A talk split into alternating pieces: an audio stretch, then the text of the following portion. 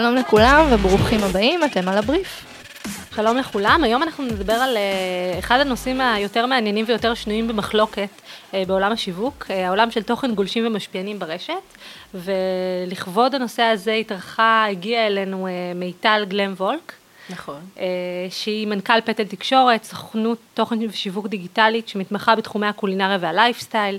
אה, מיטל יש תוכן ושיווק אינטרנטי מנוסה, אה, שעבדה במגוון תפקידים בכירים בעיתונות, במחלקת התוכן בין השאר בהוט, שידורי קשת, היא ניהלה את תוכן הגולשים של מאקו, ואת תחום השיווק ברשתות החברתיות עבור המותג מאקו וכל תוכניות קשת. אז היי מיטל, כיף לארח אותך. היי, תודה רבה. ברוכה הבאה. תודה. אז תגידי, מה זה בכלל תוכן גולשים? אה, אז זהו, תוכן גולשים הוא בעצם כל מה שהגולשים מייצרים עבור האתר. מה שפעם אה, היה פורומים, גדל אחר כך לטוקבקים, אה, כולל, היום זה גם תוכן גולשים הוא גם באמצעות פייסבוק, אנשים בעצם כותבים את התגובות שלהם באמצעות פייסבוק אבל הם מופיעים באתר, כל מה שהגולשים תורמים לאתר שאינו קשור. תוכן שהאתר עצמו מייצר. האם מדובר בהכרח על מה שיושב ונמצא בסופו של דבר בתוך איזשהו נכס של מותג, או שזה גם יכול להיות תוכן שפשוט נמצא אי שם ברחבי הרשת בנכסים של אנשים פרטיים? תראי, אה, תלוי איך את מתייחסת לזה. קודם כל יש את המחלוקת העיקרית וזה פייסבוק. זאת אומרת, האם אני כמותג אחראית למה שגולשים כותבים בעמוד שלי? אה, וזו סוגיה מעניינת שגם בית, בית המשפט נדרש אליה ויש פה מדי פעם אה, פסיקות שמשנות את המצב. אמ, זו סוגיה מעניינת. אה, אני מפרסמת כתבה ויכולים לכתוב אנשים בטוקבקים לכתבה בפייסבוק גידופים מגידופים שונים, האם אני אחראית או לא אחראית לסנן אותם. אמ, כאמור, זה עולם שלם. בדרך כלל אה, יש איזשהו סף מינימום, אני יודעת להגיד לכם שכשאני הייתי במאקרו, אני לא יודעת מה זה עכשיו, אבל היה לנו צוות של תגובנים זה היה נקרא, שהיו עוברים על כל טוקבק לפני, והיו עוברים על הטוקבקים של הפייסבוק, אה, טוקבקי פייסבוק בכתבות. וטוקבקים זה תוכן גולשים מבחינתך? טוקבקים לכל דבר הוא תוכן גולשים. בוודאי. היום בעולמות של uh, UGC, כל העולמות של user generated content, והעולם שכל אחד היום הפך להיות יצרן תוכן, בסוף נכון. היום 85% מהמידע אונליין בכלל לא מותגים מייצרים אותו, אלא בני אדם רגילים, uh, שזה עולם של תוכן, אפרופו תוכן גולשים שמאוד מאוד מתפתח, יש בפנים עוד איזושהי זירה שנקראת uh, תוכן משפיענים. את יכולה לעשות לנו איזה הבחנה רגע בין תוכן גולשים לתוכן משפיענים? מתי גולש הופך להיות משפיען וההפך? אז זהו, גם פה יש איזשהו קו מאוד עדין. גולש בעצם הופך להיות משפיען ככל שה... ההשפעה שלו גדלה. אמ, יש אה, סוגים שונים של אה, נבחי השפעה נקרא לזה. אה, גולש יכול להיות מסווג כבעל השפעה נקרא לזה אפילו בינונית עד קטנה באופן אבסולוטי מבחינת מספר העוקבים שלו, מבחינת מספר הקוראים שלו, אבל בקרב זירה מסוימת נקרא לזה תחום מסוים הוא יכול להיות עדיין מוביל. באמת אתן לכם איזושהי דוגמה, בתוך הספורט, בתוך זירת רוכבי האופניים, יכול להיות פתאום איזשהו בלוגר שעוקבים אחריו כמה אלפי אנשים, מספר בודד, ארבעת אלפים, חמשת אלפים, שאבסולוטית זה כאילו לא מספר גבוה, אבל זה בדיוק קהל סופר סופר ממוקד, לדברים סופר סופר ממוקדים, ולו הייתי יצרן אה, ציוד קצה או דברים אה, יוקרתיים יותר לרוכבי אופניים, לגמרי הייתי מחפשת את האנשים האלה ומציעה להם להתנסות בבגדי רכיבה, להתנסות בציוד משלים, גם לחוות את דעתם, גם לפרסם בעצם את המותגים והמוצרים דרך ערוצי התקשורת שלהם. ולנסות אה, מה שנקרא ליצור את הדיבור דרך זה. כשזה, כשמדובר את אומרת באיזשהו מוצר נישתי שפועל לקהל מטרה מאוד מאוד ממוקד. נכון. מה לגבי uh, מהלכים שרוצים לגעת נקרא לזה בכל עם ישראל? אז גם פה כמובן זו דרך מאוד טובה. בעצם מה שאנחנו עושים, אנחנו נכנסים לאנשים לתוך הפיד שלהם, לתוך התוכן שהם צורכים, בצורה שהיא לא מסומנת כפרסומת. וזו עבודה מאוד מאוד אה, עדינה וזהירה של מי שמייצר את הפעילות הזו, לבחור את האנשים המתאימים, שהם לא שרופים, כלומר הם לא נתפסים בעיני קהל הצופים והקוראים שלהם כאנשים מטעם, ש... כן. בדיוק מטעם, mm-hmm. ויש לא מעט אנשים שכבר כאלה, שכבר מסומנים כאלה, וכל תוכן שלהם שמתייחס למשהו מסחרי נתפס אה, כ... מלכתחילה, אפילו אם זה לא משהו שנוצר בשיתוף פעולה, הוא עדיין נתפס כ...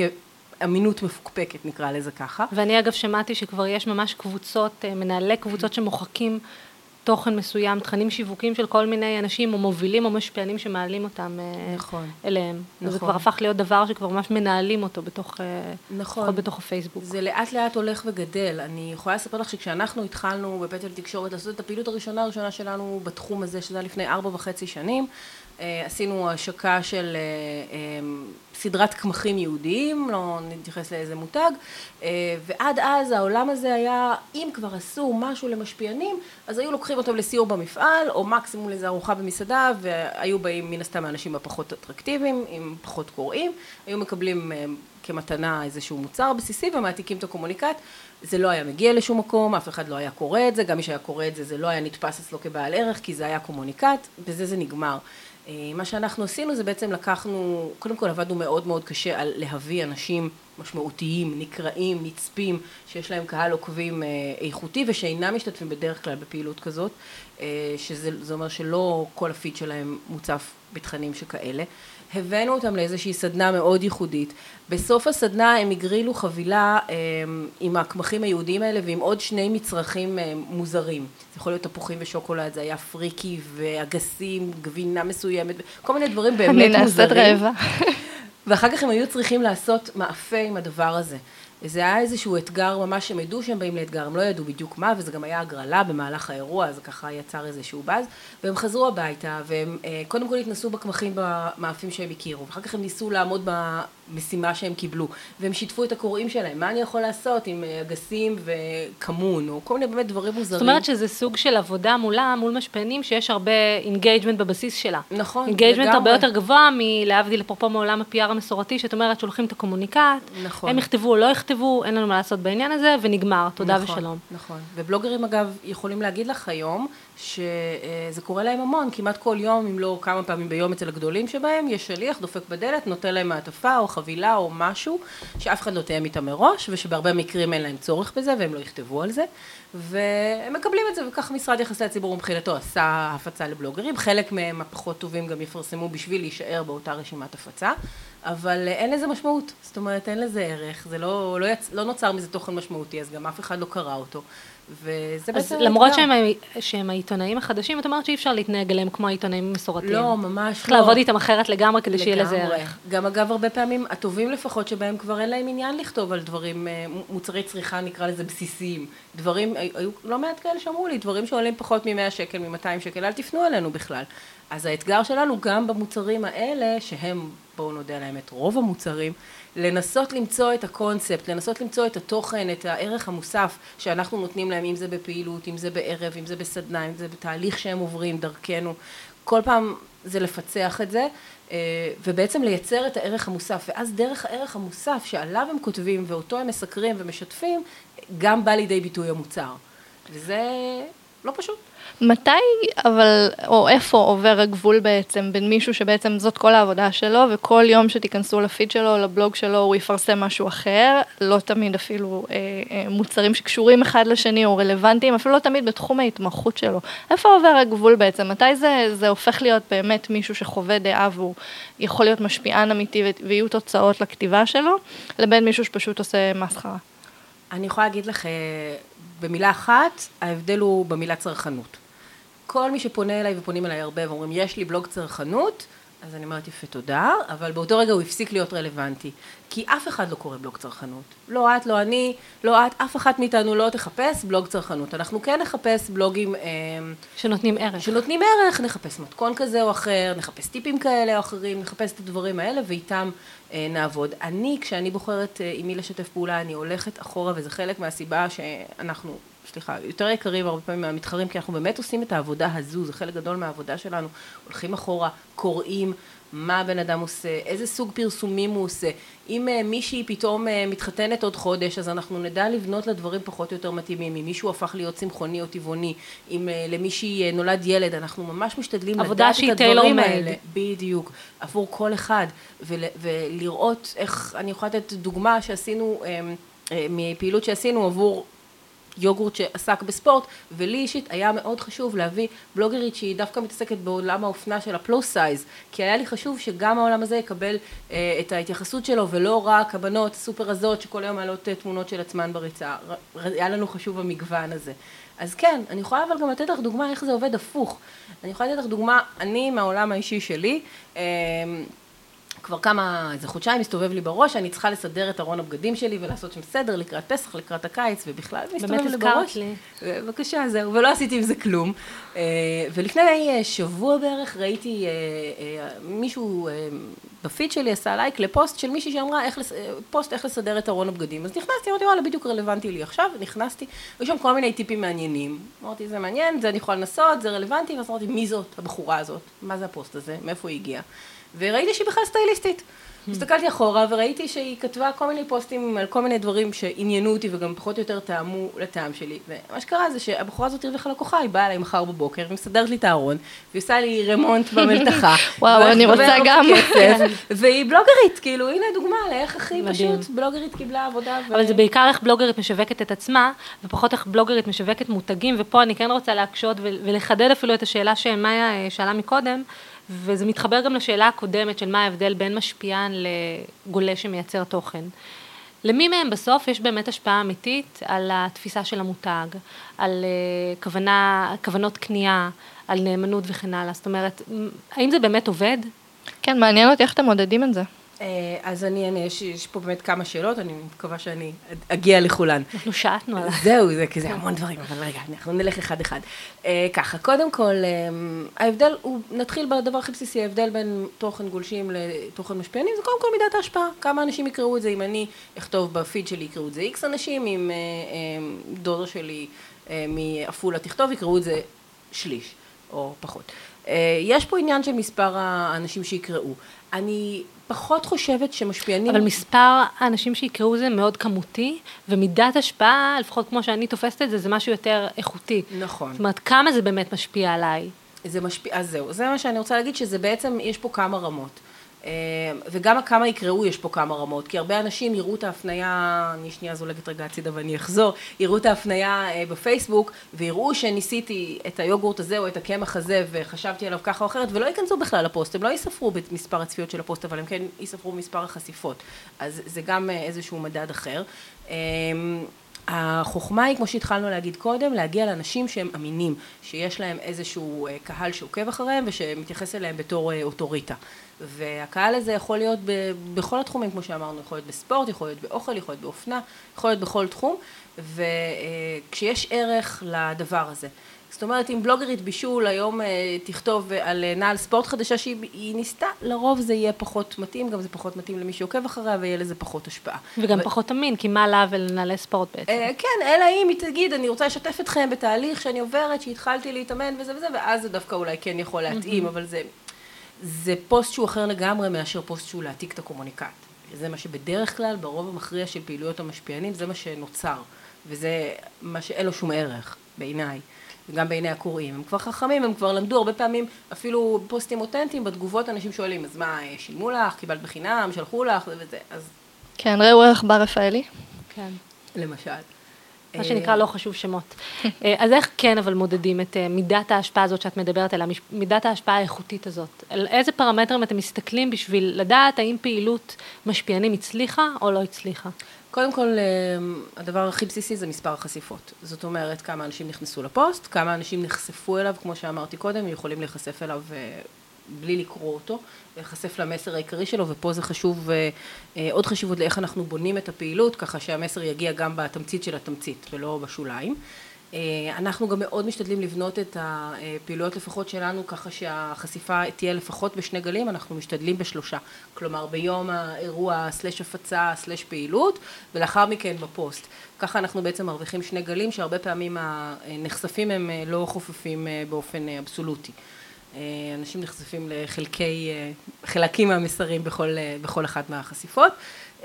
אנחנו מאוד בודקים engagement, אנחנו מאוד בודקים את השאלות של אנשים, את ההערות שלהם, גם בבלוג עצמו, גם בפוסטים. ברמת הסנטימנט, אתם מנתחים האם הסנטימנט חיובי או שלילי בעקבות... אנחנו מנתחים, אנחנו גם עונים לשאלות, כי כמעט תמיד עולות שאלות. אה, כמה זה עולה, מה זה כולל, האם אני גם יכול, הרבה פעמים אנשים חושבים שאיזשהו, במיוחד בהשקה, אה, זה משהו שמוגבל רק למי שהוא בלוגר, ובשעה שזה למעשה לא פתוח אליהם, כן, אבל כן. המסר הזה לפעמים מתבלבל. מה זאת אומרת אתם עונים בפרופיל, דרך הפרופילים של המשפיען? כן. בפרופיל okay. אוקיי. של המשפיען, בטוקבקים של המשפיען. אבל בתור המותג או בתור המשפיען? בתור מי לא, אתם עונים? לא, או בתור בתורנו, אם זה אנחנו, או לפעמים בתור המותג, זה תלוי בפעילות. זאת אומרת, את עונה כמיטל ואת מספרת שאת עובדת עם המותג הזה והזה, והתשובה היא כזאת. אבל אני רוצה להגיד לכם משהו, וזה חלק מהקסם. ברוב המקרים אני עוצרת את עצמי, אני סופרת עד 30 נגיד, נותנת לזה שעה, והמשפיען עונה בעצמו. את התשובה שאני רוצה, שאני הייתי עונה. שזה אני, תמיד יותר טוב לנו. זה הרבה יותר טוב. אני פשוט יושבת על זה כל הזמן, אז אני הרבה יותר זמינה ואני רואה את זה, אבל אני ממש כל פעם צריכה להחזיק את עצמי בכוח, לא תמיד אני מצליחה לא לענות, לא להגיד, ו-99% מהפעמים הם יצטרפו והם יענו, והתשובה הזאת יש הרבה יותר כוח מאשר אם אני עונה אותה. זהו, את מדברת הרבה על בלוגים ועל לקרוא, אבל היום הכל עובד כבר ב, ברשתות חברתיות, נכון. אז אתם עושים גם עבודה, אני יודעת, ביוטיוב יש המון המון בלוגרים היום שעובדים חזק על וידאו. נכון. אה, סנאפצ'אט עכשיו פתאום התחיל לעלות וכולם מנסים להבין מה לעשות עם זה. נכון, אני חייבת להגיד שאת סנאפצ'אט עדיין לא פיתחנו, אנחנו פיצחנו, אנחנו בתהליך פיצוח עם איזשהו בריף ספציפי, אבל אני לא יכולה לתת לך דוגמאות משם, זה אתגר. אה, אבל אנחנו לגמרי עובדים בפלטפורמות, בכל מיני פלטפורמות. אה, טוויטר למשל פחות רלוונטי לנו, ואנחנו עובדים עם אינסטגרם המון. הרבה אינסטגרמיסטים שלא מחזיקים בלוג, או שמחזיקים בלוג שהוא הרבה פחות פעיל, הם עדיין רלוונטיים לנו. אנחנו לגמרי עדיין אה, מתייחסים אליהם כמו לכל דבר ועניין. בהתאם למספר העוקבים. בהתאם למספר העוקבים, mm-hmm. בהתאם גם, לא רק מספר העוקבים, גם בהתאם לרמת ה engagement. כלומר, יכול להיות שיש למישהו עשרת אלפים עוקבים, אבל לכל פוסט שהוא מעלה יש שלושים לייקים, אז מבחינתי העשרת אלפים האלה הם נחמדים, אבל הם כנראה לא באמת עוקבים. Mm-hmm. אז, אז זה שילוב של הדברים האלה. אנחנו עובדים המון עם אנשים שהם מובילי דעת קהל, שאולי אין להם בלוג, אבל הם פעילים מאוד בקבוצות. אה, קבוצות הגדולות, הבולטות, אנחנו מאתרים את האנשים המשפיענים שם, שיש אה, חשיבות למילה שלהם, ואנחנו פונים אליהם. גם אם בסופו של דבר לא יוצא מזה פוסט בבלוג, עדיין יוצאים מזה פוסטים שהחשיפה שלהם היא לא פחות ולפעמים גם יותר. זאת אומרת, אנחנו תמיד מחפשים את האנשים המשפיענים, לא משנה באיזו זירה הם פועלים. באמת בלוג זה חלק מזה, אבל זה לא, ממש לא רק הכל. כן. ולכל חברה, אה, כל חברה בעצם יכולה לעבוד עם משפיענים, גם נניח חברת B2B, יש שם משהו רלוונטי? אני חייבת להגיד לך שכן, כי בעיניי בסופו של דבר זה הכל אנשים. הרי בסופו של דבר מי שמחליט אה, אה, על תקציב הרכש, גם אם זה לשליחויות וגם אם זה לצלם וגם אם זה לחברת הסעות, זה אנשים. ואם הם רואים ומקבלים פידבקים טובים על אה, חוויות שהיו לאנשים כמקבלי שירות מחברות מסוימות, אין לי ספק שיש לזה ערך. אבל כמובן הפיצוח פה הוא, הוא שונה. אה, אבל אני יכולה להגיד לך שכן עבדנו עם, אה, אני לא אכנס לפרטים, אבל מישהו שהוא נותן שירות שהלקוחות שלו הם חברות. איש מקצוע שנותן שירות לחברות והגדלנו לו משמעותית את החשיפה שהוא מקבל על ידי גם בין היתר פעילות משפיענים שהדגישה את המומחיות שלו ואז פתאום דיברו עליו ואז פתאום אה, אנשים ששכרו את אה, שירותיו פתאום נזכרו שהוא קיים, פתאום נזכרו ביכולות שלו, זה יצר איזשהו גלגול לגמרי כל אחד יכול. זה בעצם סוג של ה-word of mouth החדש. לגמרי. דרך אה, שדרוג לתוכן כן. שיווקי לגמרי. שראינו בטלוויזיה. יש לך איזושהי דוגמה למותג, לאו דווקא מהארץ, שבעינייך עושה שימוש חכם ומדויק ונכון בתוכן משפיענים? וואו. לי יש אחד בראש, נראה כן, אנחנו... רגע, בואי נראה, תחשיב, מעניין אותי, דווקא אני יותר, יותר אה, משתדלת להתעסק בארץ, כי, כי זה ממש עולם שבשנתיים האחרונות הקפיצה שהוא עשה היא מדהימה. כשאנחנו התחלנו כמעט לא היו לנו מתחרים, ועכשיו יש הרבה, וזה גם קשה אבל גם מאתגר, וזה כיף, כיף לראות את זה. אני יכולה לתת לך דוגמה, אמ, אתן לך דוגמה את שופרסל. אה, שלקחו אה, בלוגרית בשם דפני, שהייתה בלוגרית נקראת ומצליחה והיא גם אישה נפלאה ובשלנית מצוינת, אה, והחליטו לקחת את מגוון המוצרים של מותג הבית שלהם ובעצם לקדם באמצעותה. היא בעצם מתייחסת בבלוג שלה למותגים האלה, היא מקבלת את כל המוצרים, והיא כל פעם בונה מתכונים אחרים, וגם פתחו לה בלוג ממותג של בתוך החברה. בתוך הנכס של שופרסל. בתוך הנכס של כן. שופרסל, ומכיוון שהיא אשת מקצוע מצוינת והיא עושה תכנים מצוינים, זה עובד, זה מביא להם חשיפה נהדרת, ואני רואה את זה שוב ושוב עולה אה, האם יש לה השפעה כשהיא מדברת כשופר של שופרסל בתוך הנכסים של שופרסל באותה מידה שהייתה לה השפעה לפני כשהיא הייתה דפני? יש לה יותר השפעה. בלוגרית? יש לה יותר השפעה, חד משמעית. גם כבלוגרית היא הייתה בין המצליחות, היא הייתה בין הוותיקות והיא בנתה לעצמה קהל כי היא גם באמת טובה ויש לה ערך מוסף מאוד משמעותי. ברגע שהיא הצטרפה אז היא גם גייסה את הנכסים שלה וגם מן הסתם שודרגה על ידי זה שהם אה, קידמו אותה. ובעצם אה, זה מקרה ששני הצדדים הרוויחו. אה, אני בטוחה גם שיש לה איזושהי מעורבות בבחירה של חומרים, של. המתכונים, שזה מה שבעצם מייצר את התוכן הבאמת אותנטי, נכון. ולא גורם לזה להיראות כמו משהו שפשוט הכריחו אותה לעשות. פרסומת. כן. זהו, זה ממש, זה בדיוק, זה, פיצוח כל כך נכון. אה, היא מקבלת את המוצרים, היא עושה איתם מה שהיא, אני עוד פעם לא בקיאה, זה לא לקוח שלי, לא בקיאה בתהליכים, אבל ממה שהבנתי, עושה מזה מה שהיא רוצה, בדיוק כמו שהיא עשתה קודם, זאת אומרת, סוד הקסם שלה נשאר, הידע שלה, המשפחתיות שלה, הטיפים שלה, הם עדיין קיימים, פשוט נמצאים בבית שהוא ארוז, שופרסל, אבל זה לא too much in your face, ולכן זה עובד. כן. אה, אגב, הדוגמה שאני חשבתי עליה היא הדוגמה של סניקרס. אה, הם עבדו עם הרבה. בלוגרים. אה, אחת מהן הייתה ג'סיקה הרלו, שהיא הייתה כזאת אחת של לייפסטייל, והמסר שלהם היה, אתה לא אתה כשאתה רעב. ואז הם לקחו בלוגרים אוי, זה היה מעולה, כאלה, זה כל כך אני. שכל אחד היה כל כך לא הוא פתאום, והיא הכי, אתם יודעות, מפונפנת ותמיד מתוקתקת, ופתאום היא הייתה כזאת עייפה ואין לה חשק וכוח לכלום. וזה עבד נורא טוב, אפרופו ברמת נכון. חשיפה אה, וריץ', גם הרוויחו את המדיה האורגנית של הבלוגרית והעוקבים שלה, ושאר הבלוגרים שהם עבדו איתם, וגם העבירו את המסר נורא חזק. נכון, כן, כי זה בלט. הם יצרו הפרעה כזאת. זה עובד גם מדהים, אני חושבת, בעולם של טיפוח ויופי. אה, יש המון המון המון בלוגריות שעושות היום אה, יוטיוב שקשור ל- לאופנה, איפור, שיער וכולי, והכמות של ה... לא, זה לא פרסום, כי זה מרגיש מאוד טבעי כשבעצם אין סרטון שלם שבו מדברים על מותג אחד כל הזמן מההתחלה עד הסוף, אלא בעצם מראים איזשהו מגוון ומדברים על היתרונות של כל אחד. אז דווקא בפורמט הזה אני חושבת שזה יכול לעבוד ממש ממש טוב. זה יכול, זה גם עובד, וזה גם משהו שהוא יחסית פשוט, זאת אומרת, למעט ה-A-ליסטרים, אפשר להגיע לאנשים יחסית בפשטות, זאת אומרת, נותנים להם איזשהו מוצר או שניים חדשים אה, לנסות, ואז ההתנסות שלהם היא כבר מצולמת וכבר מרוויחים את החשיפה. יש גם את כל הז'אנר של unwrapping, שהוא ז'אנר מדהים. מדהים. מדהים. והוא- אולי לטובת המאזינים שלנו כדאי שנגיד רגע שתי מילים על זה. אה, אז אה, זה ז'אנר אה, אפרופו אה, סרטוני וידאו, כשבכל פעם בתחום אחר, מצל- אנשים מצלמים את עצמם, פותחים אריזה ומגלים אה, אם זה חבילות מסוימות, לפעמים, אה, אצל ילדים אגב זה אה, פותח אריזה של רובה נרף, אז הילד פותח את זה והוא רואה את הגודל והוא רואה את מספר החיצים שהוא מקבל והוא נפעם והוא לא נושם והוא יכול ככה והוא יכול ככה וזה כאילו חמש דקות, עשר דקות, יכול להיות גם עשרים דקות של רק מזיזים את זה ימינה ושמאלה. זה עולם שלם אגב, ילדים מתים על זה. יש סרטונים שלמים, יכול להיות גם כמעט שעה, אני יכולה להעיד, על אה, אה, הצעצועים שבתוך אה, ביצי, ביצי הפתעה למיניהן. ביצות וואו, הפתעה, כמו שלי קוראת כן, לזה. ביצות הפתעה. ביצות הפתעה, כן. זה חזק מאוד גם בעולם הטכנולוגיה, בעיקר. כשמחכים לכל ה... למחשב החדש, לפלאפון החדש. לכל מה שמגיע, זה אז מדליקים טירוף. ובודקים, והמצלמה, וכמה מהר זה עולה, וגם ב beauty, וגם באוכל. אלה לגמרי עולמות, ואני יכולה, אני כ... יש טרנד כזה גם של זה אנשים מזמינים. קופסאות שהם לא יודעים מה יגיע בתוכן. נכון, נכון, זה טרנד, וזה כל אלמנט ו- ההפתעה הזה, אנחנו כל הזמן מח- מחפשים שיפתיעו וירגשו אותנו. נכון, בדור הזה כן. שלנו. וזה גם כיף, תחשבי, זה כאילו את מקבלת לעצמך מתנה. אחת לחודש את מקבלת מתנה, את לא יודעת מה יהיה, ואת יודעת זה לא שתאהבי את משנה זה. שחצי מהדברים את מביאה את זה לאימא שלך ולאחותך כי אין לך מה לעשות איתם.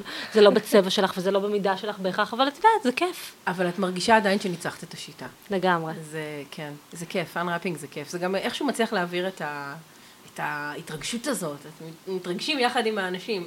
בטכנולוגיה זה לגמרי ככה. זאת אומרת, אה, אני בתור מי שרואה את השידורים מכל אה, ערב של אפל, כל חשיפה אני אשכרה מרפרשת את ה live tweeting, כי לא תמיד יש לי זמן לשמוע, אבל אני מרפרשת כאילו לראות אוקיי כמה רזולוציה עכשיו, איזה לא משנה, לפספס שום איזה זה. פרט מתוך המפרט. אי כן. אפשר, אני מעדיפה לקרוא את ה live tweeting מאשר לקרוא את הידיעה אחר כך, כאילו, כי אין מה לעשות, ההתרגשות וזה, זה עובר הרבה יותר טוב. זה חי. כן. אה, אני רוצה רגע לאתגר את הדיון שלנו. אנחנו מבינים, כן, כנראה שיש איזשהו כוח והשפעה לעולם של משפיענים, אבל בואו נודה על האמת, היום הם כבר מבינים שיש להם מספיק כוח והשפעה כדי לדרוש כסף. ופתאום הדברים האלה הופכים להיות בעלויות, אה, איך לומר, משמעותיות, להרבה מותגים. והשאלה שלי אלייך היא, האם באמת זה יותר נכון מה... אה, מלקחת פשוט פרזנטור כמו בעידן אה, הישן והטוב, פרזנטור כמובן שהוא אמין, שהוא רלוונטי למותג, ולעבוד איתו הרבה פעמים עם פרזנטורים גם אפרופו יש להם נכסים דיגיטליים משלהם, יש להם השפעה מאוד רחבה, הם מוכרים בקרב קהל כללי, למה לא ללכת על הגישה המסורתית וזהו? אה, תראי, בגדול זה מגיע לשורה תחתונה של כסף. פעילות משפיענים עדיין היא יותר זולה מאשר פרזנטור, גם הפרזנטורים נקרא להם אפילו סי-ליסט, כאילו שהם אה, מבחינת אה, רמת החשיפה שלהם, ו- ובמצטבר המשפיעני רשת, במידה ולוקחים את הבחירה הנכונה ואת התמהיל הנכון, הם אה, מגיעים לחשיפה גדולה יותר. אלה שמבקשים כסף, אה, יש פה, יש פה תהליך, יש פה אה, מורכבות, אנחנו נמצאים בשיאו של השינוי, זאת אומרת זה קורה עכשיו, אני יכולה להגיד שאנחנו, נדירות הפעמים שאנחנו משלמות, בגלל שאנחנו משקיעות מאוד מאוד בזה שיהיה תוכן, שזה יהיה להם מעניין והם ירצו לקחת בזה חלק. לשמחתי אנחנו עדיין לא במקום הזה של לשלם. אה, אם אנחנו משלמים אז אנחנו משלמים על דברים אה, נלווים, למשל על זה שירכיבו לנו מתכון. או שיצלמו את עצמם עם המוצר במשהו מסוים. זה עדיין לא מגיע לאלפים רבים, בטח לא לחמש ספרות, כן. אמ, שזה מה שפרזנטורים דורשים. אני יודעת כי אנחנו גם קצת עושים משפיעני רשת אה, אחרים. אה, זה, זה בעולמות האלה. יש את המשפיענים שכאמור, אה, זה כבר עלה להם לראש וכבר לוקחים כסף. קודם כל, כמעט תמיד הדברים האלה נתונים לדיון. וכמעט תמיד אם הדבר הוא מספיק מגניב ומספיק מעניין ומספיק אמירתי, אפשר להגיע לאנשים אה, גם בלי לשלם, ולפעמים שווה לשלם. לפעמים אם זה מגיע ל-30 אלף איש שהם אה, מה שנקרא הטרנדסטרים בקרב קהל היעד שלך והם יקנו את הצמיד אה, הזה והזה בעקבותיהן כל החברות מבית הספר יקנו, אז לפעמים זה שווה. אבל מה לגבי המדיניות של פייסבוק, לגבי תשלום למשפיענים, שהם טוענים שזה עוקף את מערכת הפרסום שלהם, והם אה, לא מאפשרים מבחינת המדיניות שלהם לעשות פעילויות מהסוג הזה? לדעתך זה משהו זמני, זה ישתנה, זה תחום אפור שעדיין לא, לא הוגדר עד הסוף? תראי, אה, זה תחום אפור, וזה כל הזמן, כמו מה שדיברנו קודם, כל הזמן הולך ומשתנה. המפתח הוא, כמו שאמרתי, לשלם עבור משהו אחר. לעקוף את זה. לשלם עבור זה שייצרו לנו את המתכון, לשלם עבור זה שהם ילכו עם המוצר יום שלם ויצלמו את עצמם בכל מיני נקודות. אני לא משלמת להם על הפרסום, אני משלמת להם על המאמץ, נקרא לזה. Uh, בסופו של דבר אני חושבת שזה מגיע לכמה מתחרים שלך משחקים מלוכלך וילשינו עליך. בסופו של דבר זה, זה מגיע לזה. Uh, זו הסיבה שבאמת לשמחתי אנחנו משתדלים לא לעמוד במצב הזה מלכתחילה ובטח לא לחשוף את הלקוחות שלנו למצב הזה כי זה מצב מאוד מאוד בעייתי. משתדלים לעקוף את זה בדרכים אחרות. ומנהלי שיווק, כאילו, אל תהיו מגעילים, אל תלשינו, ולא ילשינו עליכם, ואתם יודעים, זה מלחמות, ככה זה הולך, זה רק מסלים. כן. מה הטיפ שלך למי שרוצה לעבוד נכון בתחום הזה של תוכן גולשים? איפה מתחילים? מה צריך לעשות? אה, מתחילים בלנסות למפות מה התחום שבו הייתם רוצים לעבוד, זאת אומרת איפה אתם רוצים לבלוט. ותמיד כולם אומרים לי כולם, המוצר שלי פונה לכולם, זה נכון. לא, לא, אין דבר כזה קהל יעד כולם. זהו, בדיוק, בסדר, כולם קונים, כולם הולכים למכולת, כולם... מי קהל הליבה, מה שנקרא. בדיוק, מי קהל הליבה שלכם. מי קהל הליבה, יש כולם הם הקהל שלכם, מי קהל הליבה. אה, ואחרי שהגדרתם את קהל הליבה, תהיו כמו הגולש. תחשבו מה הגולש שלכם מחפש, איך הוא מגיע לאנשים האלה, תחפשו בגוגל, אה, אה, איך להכין, אה, לא יודעת מה, בית ממקלות של ארטיקים, סתם אם אנחנו בעולמות ה-do it yourself, איך להתחיל להתאמן לריצת מרתון. תחשבו כמו הגולש ותעשו את עבודת התחקיר שלכם, עבודת התחקיר היא כל כך חשובה וכל כך underrated בעולם הזה. תאתרו, אתם יכולים לאתר ככה את האנשים לגמרי בעצמכם. אה, תחשבו השטג, זה משהו שגולשים פחות משתמשים בו, אבל מובילי דעת קהל מקפידים. תעשו חיפושים על השטגס רלוונטיים, תראו, תבדקו מי אה, פעיל, מי מעדכן, לא אה, פעם בחצי שנה, אלא פעיל, מי עונה לגולשים שלו, מי יוצר איתם מערכת יחסים, מי כבר נתפס בתור סוג של שרוף כי הוא יותר מדי משתף פעולה עם גורמים מסחריים. יש פה עבודת מיפוי, היא כל כך כל כך חשובה, והיא הצעד הראשון והשני והשלישי. ורק אחר כך תחשבו מה אתם עושים, אחרי שהבנתם. תגידי, אם אנחנו מסתכלים פה על מערכת יחסים לטווח ארוך, אה, כשאני מסתכלת על משפיענים, אני חושבת שזה סוג של אה, קהילה, שמותגים צריכים ממש לנהל איתה מערכת יחסים מתמשכת כדי לשמור עליהם, מה שנקרא, כל הזמן מחוממים, אה, ולהפוך אותם להיות שגרירים של המותג. כמה זה נכון להשתמש באיזשהו ספק או גורם חיצוני שיעשה את זה עבור המותג כמתווך, למול, לא יודעת מה, אם להקצות לזה איזשהו משאב פנימי בתוך הארגון שממש אמון על זה ומכיר את ה-DNA של החברה ויודע ממש להעביר את הטון והסגנון של החברה בצורה הכי בלתי אמצעית. נקרא לזה ככה. Uh, תראי, יש יתרונות ויש חסרונות לכל אחד מהדברים, uh, אבל כמו שאמרת, זו מומחיות. חלק גדול מהזמן שלנו במשרד מוקדש לאלף לאתר את המשפיענים בכל התחומים שאנחנו פועלים בהם, שהם כמה וכמה, ולתחזק את מערכת היחסים איתם. זו עבודה היא לא רק פול טיים ג'וב, היא יותר מבן אדם אחד שאצלנו עושים את זה. Uh, אני לא בטוחה שכל ארגון יכול לעשות את זה, אני גם לא בטוחה שכל ארגון צריך. זאת אומרת, אם יש לנו... איקס השקות, אפילו שתי השקות בחודש, לא חושבת שכלכלית נכון להקצות לזה את הבן אדם האחד לפחות, שמתעסק רק בזה, מאשר מה שנקרא לרכב על מישהו שעושה את זה אה, גם ככה. לחברות מאוד גדולות זה כן משהו שהייתי חושבת עליו, אבל זה משהו שמצריך איזושהי, איזושהי מחשבה. אני מסכימה שצריך אה, סוג של לחמם, אבל תראו, יש מאות אנשים, אם אני לא מחשיבה את האנשים שלוקחים אה, חמש, ארבע ספרות ומעלה על אה, פוסט שיווקי, אלא אנשים שאפשר לעבוד איתם בסוג של שיתוף פעולה, יש מאות שיש להם קהל אה, רלוונטי וגדול בתחומי הלייפסטייל, שזה התחום שאנחנו פועלים בהם. ל- אה, לעבוד ולתחזק מאות אנשים זה נורא נורא קשה וגם לרוב המותגים אין בזה באמת צורך. רוב המותגים נופלים במרכאות למלכודת של לתחזק את ה-20-30 אנשים שהם יודעים שיכתבו להם את הפוסטים החיוביים ואז חלק גדול מהפעילות היא באמת על ריק כי אנשים דופקים להם בדלת, הם מקבלים את הקופסה, היא לא באמת רלוונטית, אף אחד לא הדריך אותם, אף אחד לא מתמרן אותם, אף אחד לא יושב להם על הראש ואומר אולי חשבת על זה, אולי חשבת על זה, אוקיי אז אתה אה, אלרגי לגלוטוז, אה, אז בוא נעשה ככה וככה. גלוטוז זה חדש, זה גלוטוז, גלוטן ו- זה חדש, אני, ולקטוז. אני כזה כן. ביחד, אני ב- בדור החדש. כן, אה, כל הטרנדים את מערבבת. לא, זה היה הרבה, זה היה הרבה קפה לפני פשוט. אה, ולא, ולא קפה, ולא מהטובים. אה, יאמר לזכותנו שלא הכנו אותו. כן, השם שמור במערכת. לא, לא, זה לא אתם, זה גם פעם ראשונה שאני שם וזה באחרונה, אבל בסדר. אנחנו מאוד מאוד עובדים קשה בלפצח את זה, באמת כמו שאמרנו קודם, למי יש ילד קטן, מי עכשיו אה, עובר- עבר לפלאו, מי אה, רוצה להתחיל להתאמן, מי עכשיו הרזתה המון אז דווקא מעניין אותה ללכת לעשות שופינג של נעליים אה, ובגדים חדשים לקיץ. זו עבודה, רוב המותגים לא באמת צריכים לעשות את העבודה הזו פול טיים. ואם אנחנו משווים אפרופו, כי בסוף את יודעת, זה משחק סכום אפס התקציב שיש למותג מסוים, וצריך לראות איך הוא מתמהל ומנהל אותו נכון, ואיזה אה, אחוז הוא מקצה לתוכן אה, משפיענים, ואיזה אחוז לתוכן של המותג עצמו, שהוא בשם המותג.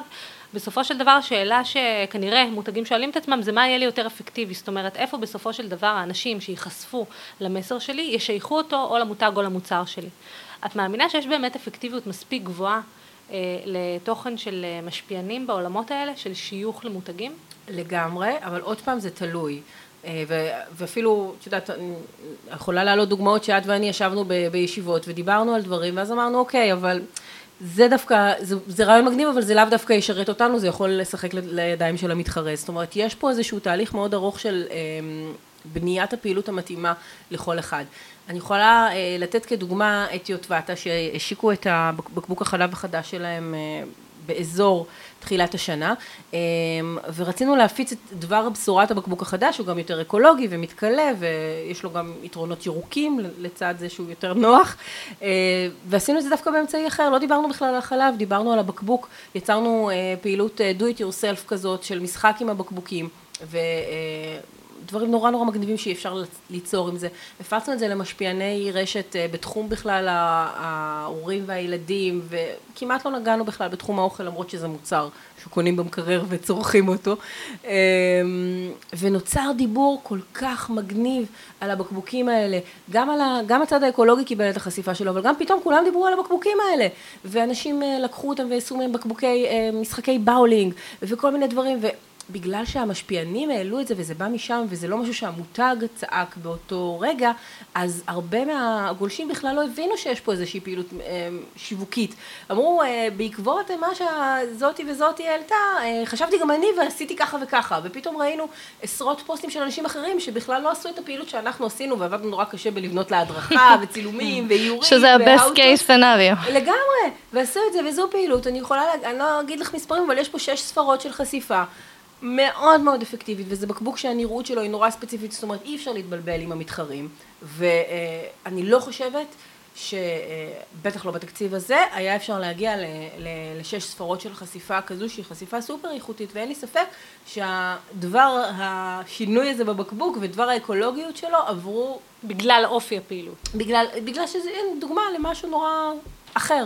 טוב, אז אה, תודה רבה מיטל, היה לנו ממש ממש כיף שבת. כיף כיף. מרתק. תודה שבאתם, כן. שהזמנתם אותי. נושא סופר מעניין, ואני חושבת שאם יש משהו אחד שכולם צריכים לקחת, זה פשוט אה, לקחת לתשומת ליבם שתוכן גולשים ועבודה עם משפיענים זה תחום מאוד מאוד חשוב, צומח, מתפתח, וזה חייב להיכנס לתוכנית השיווקית שלכם, כל עוד זה כמובן יושב על הבריף ועל מה שאתם וכל עוד רוצים עושים את זה להשיג. נכון. לגמרי. לגמרי. אז תודה מיטל. תודה רבה. ונתראה ביי. בפודקאסט הבא.